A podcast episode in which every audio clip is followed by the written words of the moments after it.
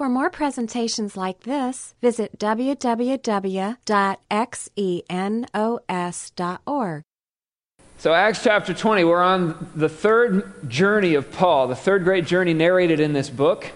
And the multiple journeys get a little confusing, but this third journey, you can really think of this as the Ephesus journey, because that's just about all that Luke talks about on this trip. Last week, we saw the founding of the church in Ephesus, this, this major city on the western part of what's called Turkey today. They call it Asia. And the, we saw Paul went there. He spent three years, probably starting in around 53 or 54 AD, before being run out of town by essentially a mob, like often happens when Paul plants churches. A mob forms and then he leaves. You know, what, what we're going to see tonight, you know, I mean, Luke is going to take us kind of quickly, fast forward through Paul's third missionary journey. He's going to bring us right back to another conversation he's going to have with the leaders of the church at Ephesus again. So we're again focusing on Ephesus. And what you're going to see is a side of Paul that you may not have even known existed before. You know, Paul just seems like the roughest, toughest dude in the history of dudes. He's always on to the next thing, always blazing new trails. But what we see here is we see a different side of him. That he wasn't just a guy that was always on to the next thing, but he also had a real deep tender, gentle side, a concern for the, the, the churches that he planted, and a desire to go back, to encourage them, to care for them, to help them along in their growth. He knew how foolish it was to start a group only to have it fizzle out as he was starting the next one. And so he loved these people. What we see here is a shepherd's heart, a shepherd who cares deeply for his flock. You know, ancient shepherding is different than modern shepherding, where sheep are processed at like a warehouse level. You know, ancient shepherding, the, the flock was, was, was like family. And you, you wouldn't kill the sheep until they were like really old, okay? Uh, but, you know, the, the sheep, you had to take care of them. That was your livelihood. And what Jesus says is, He says, I am the good shepherd. And the good shepherd lays down his life for the sheep. So Jesus is the ultimate good shepherd. He laid down his life for us. But what he says at the end of his life, Jesus, he says, Look, do you love me?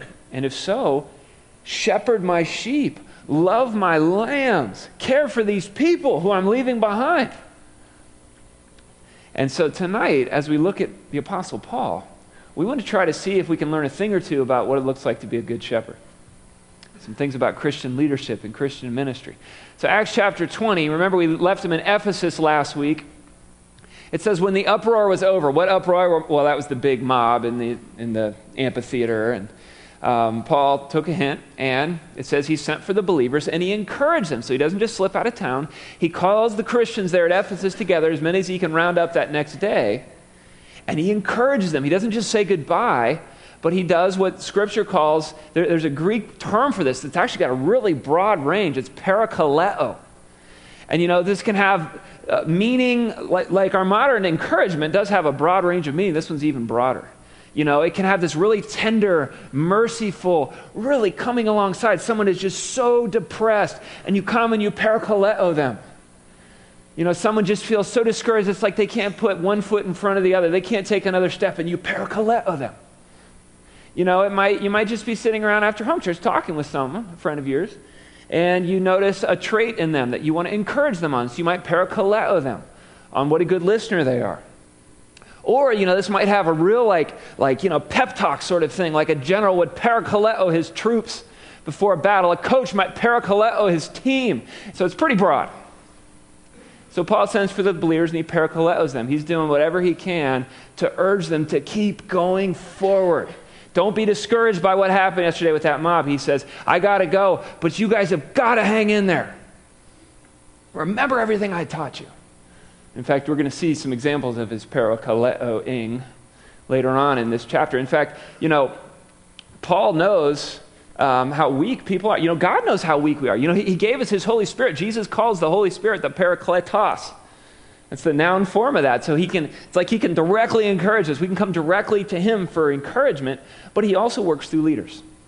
You know, good, good leaders, good shepherds like Paul aren't just like, just get it together, people. No, he knows people are weak even he needs encouragement at times. And he knows how to work with people. He knows how to help help people along. And if you want to be good, if you want to be a good shepherd, you're going to need to learn how to encourage. You're going to need to learn how to urge people along. And that's what he does here. He said goodbye, and he left for Macedonia. So, Macedonia, it's actually an area northwest of what i am showing here on my map. That's kind of the northern part of Greece. But before he gets there, if we compare Acts with the epistles, we start to get a little bit more insight into these historical periods. Paul shares about his life at various points in his letters. So I like taking the narrative and the, and the letters and putting them up against each other. This Ephesus, this is where he wrote 1 Corinthians. He was really worried about the church in Corinth. We talked about this last week. That church was falling apart. He even made a quick visit there. Well, he had sent Titus with 1 Corinthians, and he hadn't heard back from him yet. And he was starting to get really worried. And so, what he, ta- what he writes in the letter, the second letter to the Corinthians, we're going to see he goes up to Troas. Look what he says here in 2 Corinthians 2:12. He says, "When I came to the city of Troas to preach the good news of Christ, the Lord opened a door of opportunity for me." So he's got another open door here, just like he had at Ephesus. What's he going to do? He says, "I had to pass.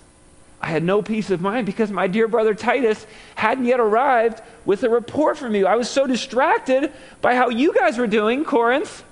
that I couldn't even focus on trying to plant this church here, even though I had an open door. And so I said goodbye. And I went on to Macedonia to find Titus. I don't know if Paul is doubting whether he made the right move or not, or if he was just weak and just couldn't, couldn't do it. But he moves on from Troas to Macedonia. This is a time of real anxiety in Paul's life, the pressure of concern for the churches, especially this church of Corinth. Later in 2 Corinthians 7, he again says, When we arrived in Macedonia, there was no rest for us. It didn't get any better. We faced conflict from every direction, battles on the outside, fear on the inside. Luke doesn't narrate any of this for us. But then he says, finally, God, who encourages those who are discouraged, encouraged us by the arrival of Titus. Titus finally showed up. He had news from the Corinthians, and it was good news. They responded to his letter. They took Paul's advice and they opened their hearts back up to him instead of doubting him suspiciously. And Paul sensed a real breakthrough with the Corinthians. And he says, God used that to encourage me. I was so discouraged. I needed, I needed parakaleo right there. And God is the God who encourages the discouraged. And so he encouraged us by how well, by how well you Corinthians are doing. And so this is, this is the point in Paul's life when he writes the Second Corinthians, which we have in our Bibles, sends it back to Corinth, encourages them, and also says, I'm coming to visit. So get ready. I hope it's a good visit, he says. well, so, you know, he's, from, he's in Troas. He moves up into Macedonia. He gets this letter, maybe, maybe at Philippi, we don't know.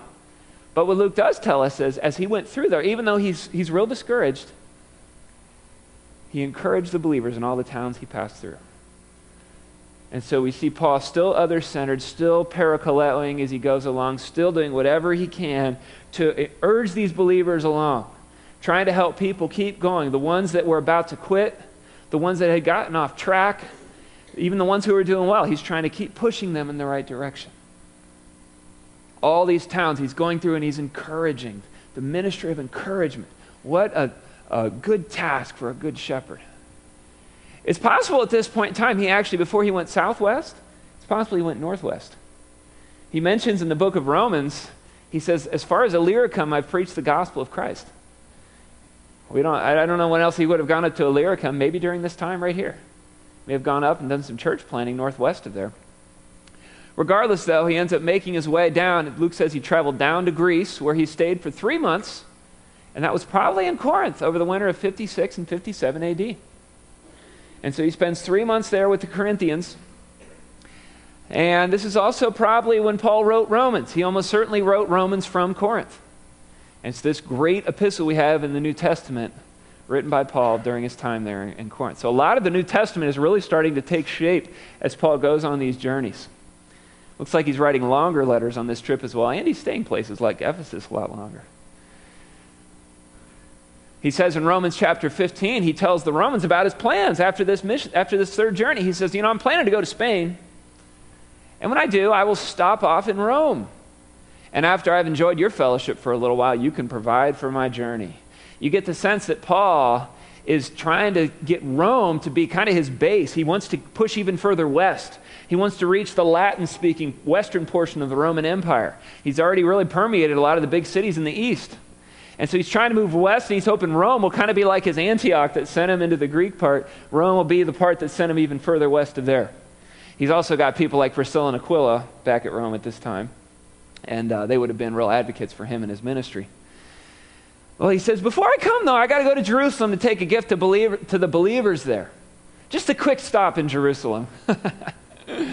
well, Paul, he is going to go to Jerusalem, but he's not making a quick stop. He is going to make it to Rome, but not as soon as he thought, and not in the, the manner he probably thought he was going to get there. It's going to be several years later on a prison ship. That's how he's going to get to Rome. Um, and God will sometimes do this. He'll take our plans and mess with them. And so he, he's going to go back to Jerusalem with a gift. What is this gift? He says the believers in Macedonia and Achaia, that's northern and southern Greece, have eagerly taken up an offering for the poor among the believers in Jerusalem. And so Paul, actually, as he, as he went even throughout Turkey during this time, during, through Asia, Greece, he's taking up collections. He had even written ahead of the Corinthians and said, hey, make sure you guys set aside money for that, that, that collection we're taking, remember? These guys gave, these guys gave. You guys should give too. I've been bragging about you. Don't let me down. He kind of figured look, the, the people, the Christians in Jerusalem are suffer, suffering under extreme poverty right now. Doesn't say why. You guys have got some money. He says, look, you guys have benefited spiritually from the Jews here, the scriptures, the, the Jewish Messiah. The, the Jerusalem is where this all started. He says, you guys have benefited spiritually. You guys should give some money back to them. And they should benefit some financially here. He's like, I, not, you know, he basically wants equality. And so he, he knew there was tension between the Jews and the, and the Gentile portion of the church. And Paul knew that nothing says unity like showing up with 50K. That's a good step toward unity. 50K for the poor there in Jerusalem to show the reality of the faith of these new, these new churches here, the solidarity. And so Paul's taking up this collection. And so that's one of the things he's working on in this third missionary journey. Well, it says he was preparing to sail back to Syria when he discovered a plot by some Jews against his life. So he decided to return through Macedonia. Yeah, so he's getting ready to get on a boat to sail right back to Antioch. And he finds out apparently there's some, his Jewish opponents there at Corinth, they had some guys like waiting down there by the docks or even on the boat maybe trying to get him out in the, in the open waters where they can just dump him overboard, where he can't run away. And so he, he get, catches wind of this and decides, all right, I'm walking back. So he returns through Macedonia, and he's got several guys with him. They were Sopater, son of Pyrrhus from Berea. What, he, he gives the, the location of each of these guys Aristarchus and Secundus from Thessalonica. Apparently, these were delegates chosen by these churches. They said, Look, we're, we're handing over thousands here. We got to make sure that this gets taken care of properly. And so each, each group sent a representative to make sure so they can testify for this money that's going to go to where it's supposed to go.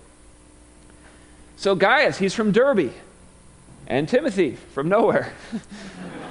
and Tychicus and Trophimus from the province of Asia. Trophimus, who's going to be at the center of some controversy, is going to come up in Jerusalem next week. And so those are the Ephesian representatives. And so you got all these guys, and Paul says why he's bringing all these guys. He says explicitly in 2 Corinthians 8:20, we're traveling together to guard against any criticism for the way we're handling this generous gift. If only all Christians would be more transparent with their finances like these guys were, I think the church would be spared a lot of disgrace. So he's got integrity.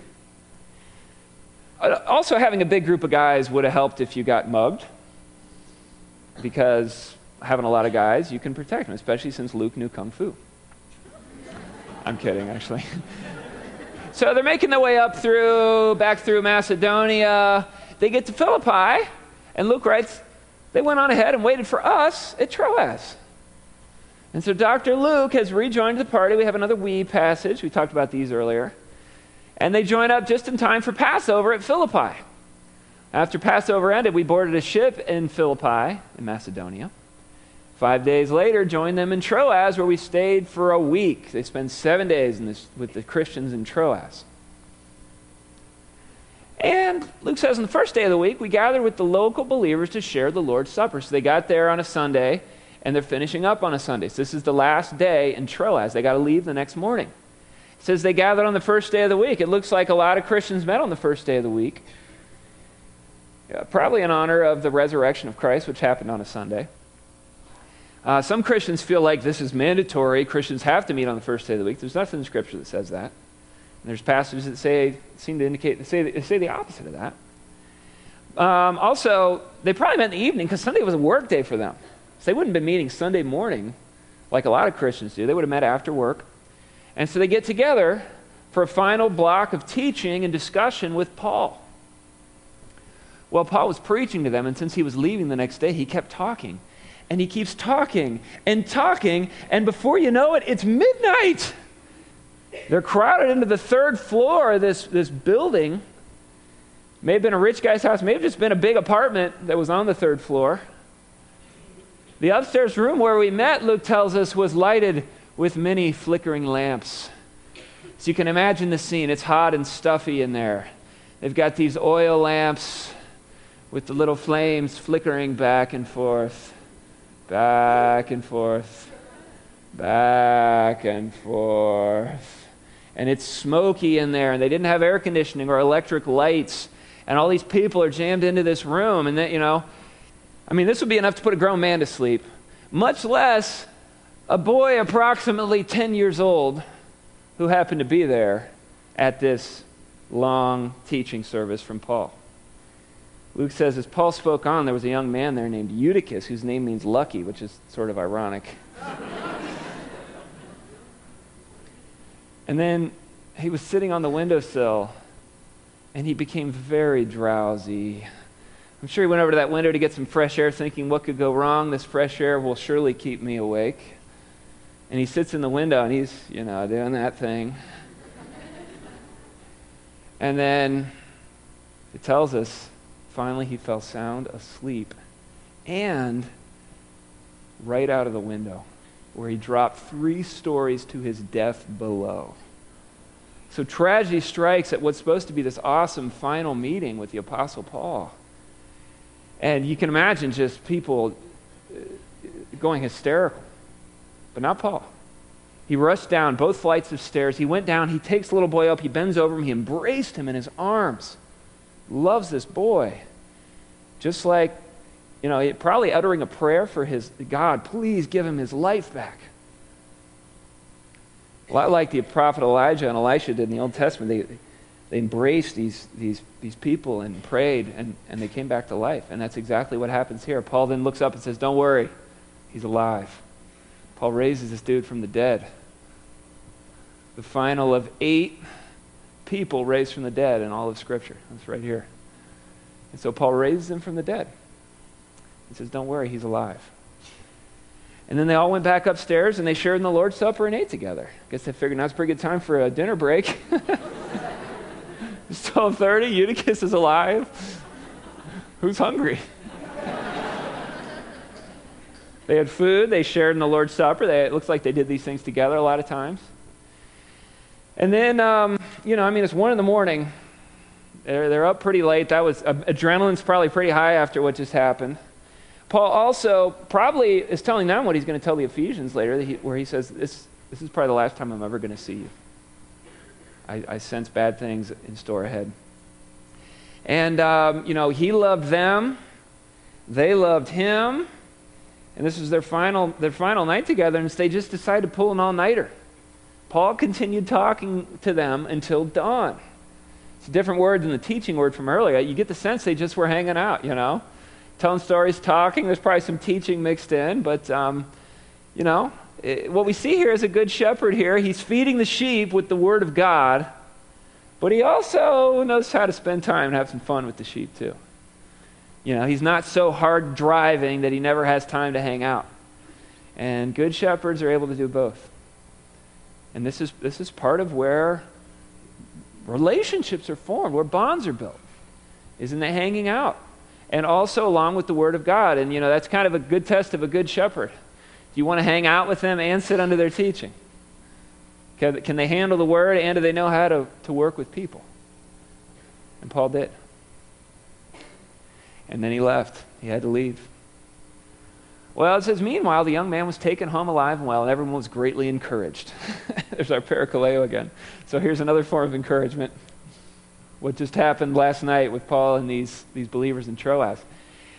Luke says Paul went by land to Assos, where he had arranged for us to join him while we traveled by ship. So Paul splits up from the rest of the group for a little while. It looks like he walks alone for 20 miles down to Assos. I don't know if he just wanted some time to decompress, if he wanted to pray, but he gets a little alone time there on this journey and he meets up with everybody. He joined us there and we sailed together to Mytilene. The next day we sailed past the island of Chios, uh, the birthplace of Homer, the, the poet and Greek author. Perhaps you've read his stuff Iliad, the Odyssey. The following day we crossed to the island of Samos, birthplace of Pythagoras. Perhaps you've used his theorem. And a day later, we arrived at Miletus down here. Miletus. This is, a, this is a major port city, maybe 40 miles south of Ephesus. Miletus, also, if you ever move to West Virginia and you need a good kid's name, Miletus. Miletus, you get in here. so, why did, he, why did he blow right by Ephesus? Well, it says he decided to sail past Ephesus. He didn't want to spend any more time in the province of Asia. He was hurrying to get to Jerusalem, if possible, in time for the festival of Pentecost. So he knew he had tons of enemies at Ephesus. He also knew he had tons of friends at Ephesus. And, and the enemies could delay him for God knows how long if they could get him arrested, if they can get him another, another mob going. His friends also could take some time because they'd want to hang out. They'd, they'd insist that he stay with them. They'd accept their hospitality. They'd want some teaching. He just didn't have time for that. And so he sails past Ephesus, but he just, he can't pass by without checking in here. He loves these people. And so when, when we landed at Miletus, he sent a message to the elders of the church at Ephesus and asking them to come and meet him. So this would have taken a couple days to get a messenger there and to get them back down. But he gathers together the leaders of the church at Ephesus for a farewell address. And what we've got here in Paul's speech to the Ephesian elders is something that's very different from the other speeches he gives in the book of Acts. The other ones, they're, they're Paul giving a speech to non Christians or people that want to kill him. But here, he's giving a speech to Christians. And so we get a little window into what it would have looked like Paul's ministry of encouragement, Paul's his tender leadership, tender but firm leadership. It reads really a lot like one of Paul's letters. It reads a lot like a Second Timothy, for example. It reads a lot like a First Peter, a letter from Peter to some different Christians and leaders. And, and so what we're going to see is just more of Paul's shepherd heart says, When they arrived, he said to them, You know how I lived the whole time I was with you, from the first day I came into the province of Asia. And so a good shepherd is there for the sheep. He's with the sheep. He's there emotionally and he's there physically. And if, if, we want, if you want to become a good shepherd, you've got to learn how to get in there with people. You can't just be punching the clock in, punching out, keeping people at a distance. God's going to challenge you to allow people in. Paul says in in 1 Thessalonians 2 8, he says, Look, we are well pleased to impart to you not just the gospel of God, but our very lives. Both we gave, we gave ourselves to you. Christian fellowship, and especially Christian leadership, is no place to play it safe. This is all out, fervent love from the heart. And we need God to teach us how to do that. He says, You know, I serve the Lord with humility and with tears we see the, the, the tearful love that he had for them. That's just, he's emotionally present. We, you, might need to, you might need to ask God, help me to become more emotionally present in my relationships. Otherwise, people are not going to feel that love by you. You're ignoring a whole aspect of, of our design, the way God has made us, the emotional side of life. He says, It was in the midst of severe testing by the plots of my Jewish opponents. So you're first back to his suffering. A good shepherd suffers for the sheep. And Jesus even laid down his life. He died for the sheep. And that's really what he calls you to do to die for the sheep, to die for his people, to give your life away in love. We love because God has first loved us. He says, You know, I haven't hesitated to preach anything that would be helpful to you. I didn't hold back at all. I, I didn't just tell you what you wanted to hear, I taught the Word of God to you. I've taught you publicly and from house to house. And so they had big meetings like this, they had little home group meetings, just like we do as well publicly and house to house. The shepherd was out with the big flock. He also is down in there giving personal attention to the sheep, feeding them the word of God. I've declared to both Jews and Greeks they must turn to God in repentance and have faith in our Lord Jesus. He was not prejudiced or racist. He loved people no matter what their background was, no matter what their skin color was, no matter where they were coming from. He loved them. And now he says, I'm compelled by the Holy Spirit. I'm going to Jerusalem not knowing what will happen to me there. The Spirit is driving me forward. He had a prayer life where he could sense God's Spirit is funneling him down into some, something big at Jerusalem. All I know, he says, that in every city the Holy Spirit warns me that prison and hardships are facing me. And so the Holy Spirit is telling him two things, right? It's telling him, you have to go to Jerusalem, and prison and hardships are awaiting for you in Jerusalem. And a good shepherd is willing to, to lay down his life in whatever way God calls him to. You know, some of us are like, we're shocked that God could ever call us into suffering. But that's exactly what Paul is talking about here. We see many times, you know, Jesus, he sends the disciples out on a boat right into a storm. God, why did you send me to here? How could you do this? We need to trust that God knows what he's doing. God knew what he was doing in Paul's life. Paul trusted the Lord, and he was willing to follow him wherever he sent him. You do need to count the cost, though, if you're going to step up and say, Lord, I want, I want to be a shepherd. I want to love other people like you did. Jesus said, Look, pick up your cross. No servant is, is greater than his master, no student is greater than his teacher. You got to be like me. And it's, it's inspiring to people when actually they see us willing to lay down our lives. It doesn't drive people away from commitment to Christ, but it drives them toward it. He says, I consider my life worth nothing to me. I don't care. I signed my life over to Jesus Christ long ago. He bought it with his own blood. He says, My only aim is to finish the race and complete the task the Lord Jesus has given me. Yes, this image of a race that we run. Paul says in his speech at, at Pisidian Antioch, he says, You know, John the Baptist, he was running his race. And here's what he did. He, he talks about John. John the Baptist had a race to run. Paul says, I got a race to run too. It's different than John's, it's different than yours. It's different than everybody here in this room. You've got your own race God has marked out for you if you're a Christian here. You need to run it. That's what Paul says he's doing. And I don't compare my race to that guy's race. Just like in the Olympics, the sprinter doesn't compare his race to the marathon runner. You know, those are two very different types of people for two very different types of races. We can't compare. He says, I need to run my race. And hopefully we can say with Paul at the end of our life, like he says in 2 Timothy 4 7. Hopefully we can say, I've finished the course. I've fought the good fight, and now there's waiting for me the crown of righteousness. He says, I just want to finish my race. And I don't know where it's all headed, but I don't need to, because I know I'm in God's hands. And I just need to take that next step, that next part that He's revealed to me. That's where I need to go. He says it's the task of testifying to the good news of God's grace. That's going to be part of all of our races, testifying about God's grace. And now I know that none of you among whom I have gone about preaching the kingdom will ever see me again. It's interesting. It looks like he actually did make it back to Ephesus in some capacity later, according to 1 Timothy. But at this point, he didn't, didn't seem like he was going to. And it's possible maybe he didn't see any of these guys. Maybe something had happened there. He says, Therefore, I declare to you today that I am innocent of the blood of any of you.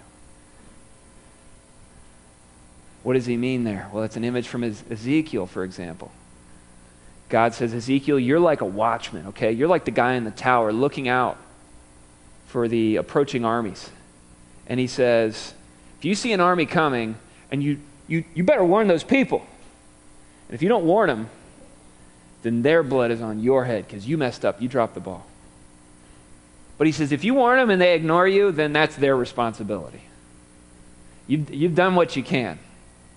And if they suffer for ignoring the watchman, then that's their own problem. But he says, you need to warn them. And Paul says, I, I've told you guys everything God told me to tell you. I'm innocent of the blood of any of you. I've not hesitated to proclaim to you the whole will of God. And so he says, I didn't hold back certain parts of the message because they were unpopular, because you didn't want to hear them. I taught you the whole thing. That's why we get together in meetings like this and we just read through the book of Acts. And we talk a little bit, about what's up there because I'm trying to teach to you the whole counsel of God, the whole will of God. Everything God's revealed in His Scripture. That's what we're here to take a look at. It's not about what I have to say, it's about what the Scriptures have to say.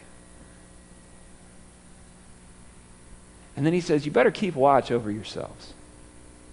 A good shepherd knows he's vulnerable, that he needs, he needs to be a growing leader, that he needs to not be arrogant and think that I could never go astray, that I could never lose it. We need the humility. He says, Watch yourselves and the flock of which the Holy Spirit has made you overseers. Here's that shepherding language. He said, You're not in this leadership position by accident. God has made you an overseer. His Holy Spirit picked you for this job. Why do you think you came to Christ when you did? Why do you think your ministry took the direction that it took? You think that was an accident? You think that was you? I mean, yeah, I guess you had a role to play in this whole thing. It wasn't against your will or in some kind of passive vacuum, but God is the one who causes the growth. He's the one who marks out your race, your ministry. And he says, you better, you better keep watch over that. You better be a good shepherd. Be shepherds of the church of God, which he bought with his own blood. There's a good statement for the deity of Christ. The church of God, which he bought with his own blood. How can God have blood?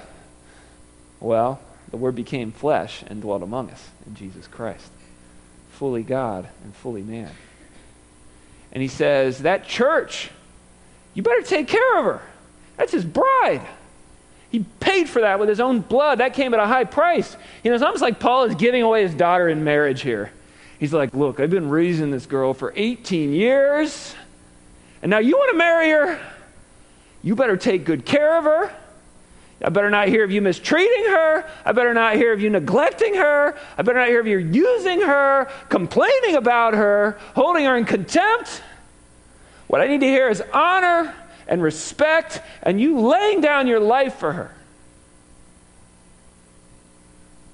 It's bad news when shepherds start complaining about their sheep. God says, That's my wife you're talking about, the bride of Christ. Some Christians don't even have fellowship, and you're complaining. Some can't get any ministry, and you're complaining. We need to be thankful to God for whatever community He gives us, for whatever ministry He gives us. And we need to do our best to feed and love the sheep. Not abuse the sheep, not beat the sheep, not neglect the sheep, not eat the sheep, not try to get the sheep to meet my needs. No, I lay my life down for the sheep. He bought it with his own blood. And that, that's the heart of the gospel. Christ gave his own life for you so you could be part of his flock, so you could come under the, the, the leadership of the Good Shepherd. And he says, I know after I leave, savage wolves will come in among you and will not spare the flock. That's about as far as you can get from a shepherd. A savage wolf. Wolves eat the sheep, shepherds protect the sheep. And there's wolves that are going to come in. It's just reality. Let's not be naive.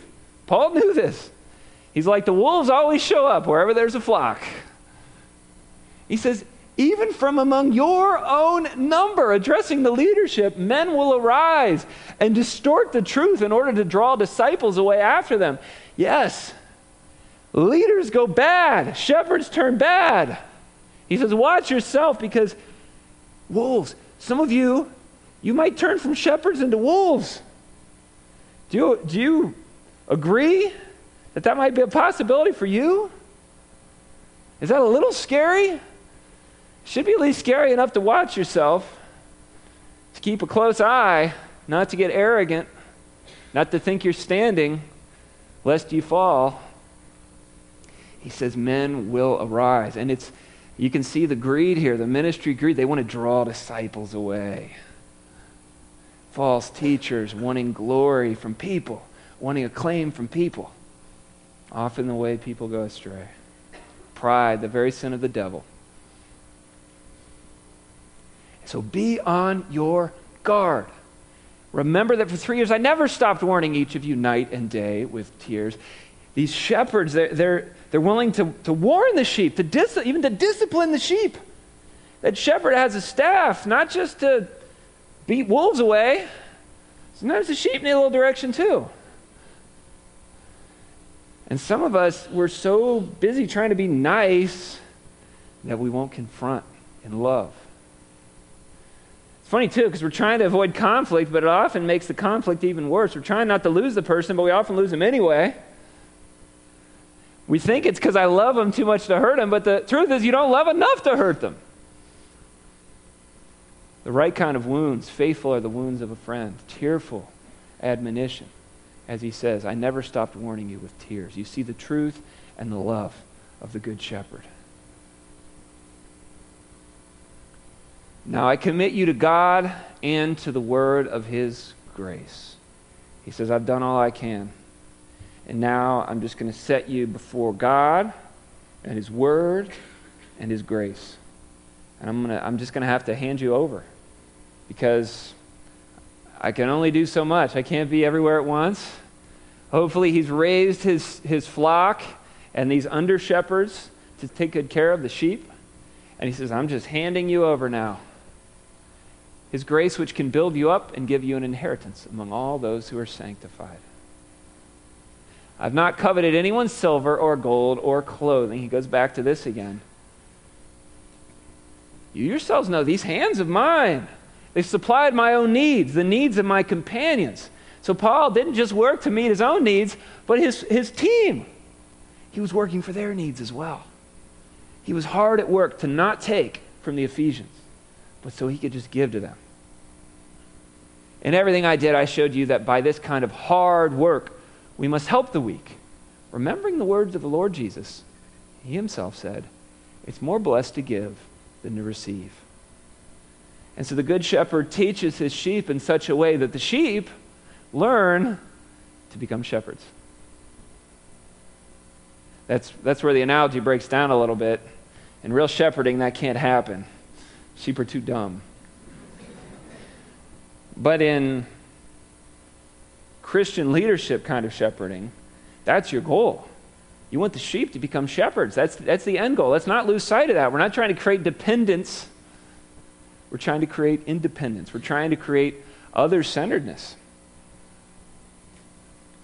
We're trying to teach people to love. And if you haven't learned this lesson yet, you might as well learn it now. When you first become a Christian, there's a lot of taking, but that's going to get old real quick. And some people are like, man, I guess this Christianity thing sucks. I guess it's not all it's cracked up to be. And the truth is, what God is trying to do is He's trying to teach you to become a giver. Because it's, you're, you're going to experience way more blessing if you learn to give. People feel, I just feel so needy. I need more people to love me. No. You're going to feel more and more needy. You need to learn to give love out to other people as you receive love from God. And that's how you become a shepherd. You become a giver of love, the love of God to other people. And that's what he taught them. And that's what we need to be teaching one another, helping one another grow up into the fullness of Christ.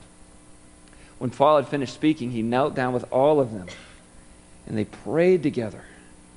And this was a powerful, emotional time. They were weeping, they were embracing him, they were kissing him. What grieved them most was his statement that they would never see his face again. This was a farewell speech, as far as they knew. And then they walked him down to the ship and they said farewell. What a powerful time of fellowship and teaching between a shepherd and his flock. Let's just try to just think a little bit about what we've learned here. What have we learned about a good shepherd? A good shepherd is there for the sheep.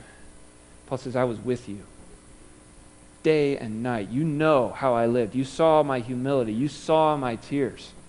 He's with the, the people at Troas. He's staying up all night. He's going to pay for this tomorrow morning, but he doesn't care because this is just awesome to be there with these people who he loves and who God loves. And he's not just there in body, but absent in, in, in mind and emotion. No, he's there emotionally too. You see the tears. He mentions his tears twice, and then they all break down weeping at the end. This was a guy who was emotionally engaged. He's there in every way for the sheep. This is not ministry from afar, but this is down in there with people. You know, sheep, sheep kind of seem like, in theory, cute and cuddly, like you want to snuggle up to them. But have you ever like been to the petting zoo and seen real sheep? It's not something you really want to cuddle up to. It's you, it's more something you want to fumigate. and you know, people kind of sometimes they sound like a good idea from afar, and then you get in there like, whoa. but the depth of fulfillment and joy that can only come from relationships because we're in the image of God and God is love. And if you can't learn to love, then what are you? Your Christian life is going to be an empty shell if you can't learn to love. That's what you need to learn. And Paul was in there with people. He knew how to love real people. A good shepherd feeds and protects the sheep. We see him dishing up the word of God to the, the people at Troas. We see them we see him referring back to time and time again when he did that at Ephesus. We see him saying, You better watch yourself. You better watch out for the flock. You better be on guard. We see him doing everything he can to stake out a protective bubble for this church. Good shepherds have strong backbones and soft hearts. They're tough. They know this is spiritual war. And they feed and protect the sheep. They also encourage and admonish the sheep. They're willing to weigh in there. They're willing to parakaleo across the whole range of that word's meaning. And finally, they suffer for the sheep. In fact, Christ calls us to go and die for the sheep. A shepherd must die for his sheep. When we look at this list, if you're not a Christian, I want you to think about this is what Christ has done for you. He is there for you. He wants to be there for you in a way that no person ever can, in a way where he, he, he comes and dwells inside of your heart. He wants to feed you, He wants to protect you, He wants to encourage you, He wants to discipline you like the loving father you never had. And He has suffered and died for you to purchase you. That's how much you meant to Him. And you, He's saying, Will you join my flock? Will you, in your heart, admit your need for forgiveness, admit your need for my blood to pay for your sins? Will you come into a relationship with me? Will you, will you, turn to God and ask Him that in your heart? That's what He wants from you. And if you are a Christian, consider Jesus' final charge to Peter. He said, If you love me, feed my sheep. Tell God, God, I don't want to be a taker anymore. I want to learn what you mean, meant when you said it's better to give than to receive. I want to learn how to become someone who can be a, a, one of your shepherds. And I'm, I'm not much, I got a lot of problems, but I'm going to put myself in your hands. And I want to allow, I, I want you to teach me to be like Christ, to be a good shepherd that's there for people, that feeds and protects the, flock, that encourages and admonishes the flock and learns how to suffer for God's people. God, you love us so much. You are so good to us, Lord. Thank you that you loved us first. While we were your enemies, you loved us. Thanks for how you came out and you, you got the, the, the one sheep that had wandered away from the flock. You left and you went and got us, Lord. And I pray that we can learn to love like that. That because you loved us, that we would in turn want to love your flock and develop the same priorities and the same heart that you have for people. God, I pray too for anybody here who's not a Christian that they would turn to you the Good Shepherd, and see that you came that we might have life and have it to the fullest. That they would come into relationship with you, they would come under your leadership, that they would join your flock, and that they would experience your goodness, Lord, the goodness of living in relationship with you. Pray to you'd call leaders, Lord, out of this group right here. Good shepherds like Paul, like Christ, who want to lay down their lives for other people. Amen. This study was recorded at Xenos Christian Fellowship and is copyrighted. You may freely copy and distribute it as long as you keep it intact and do not sell it.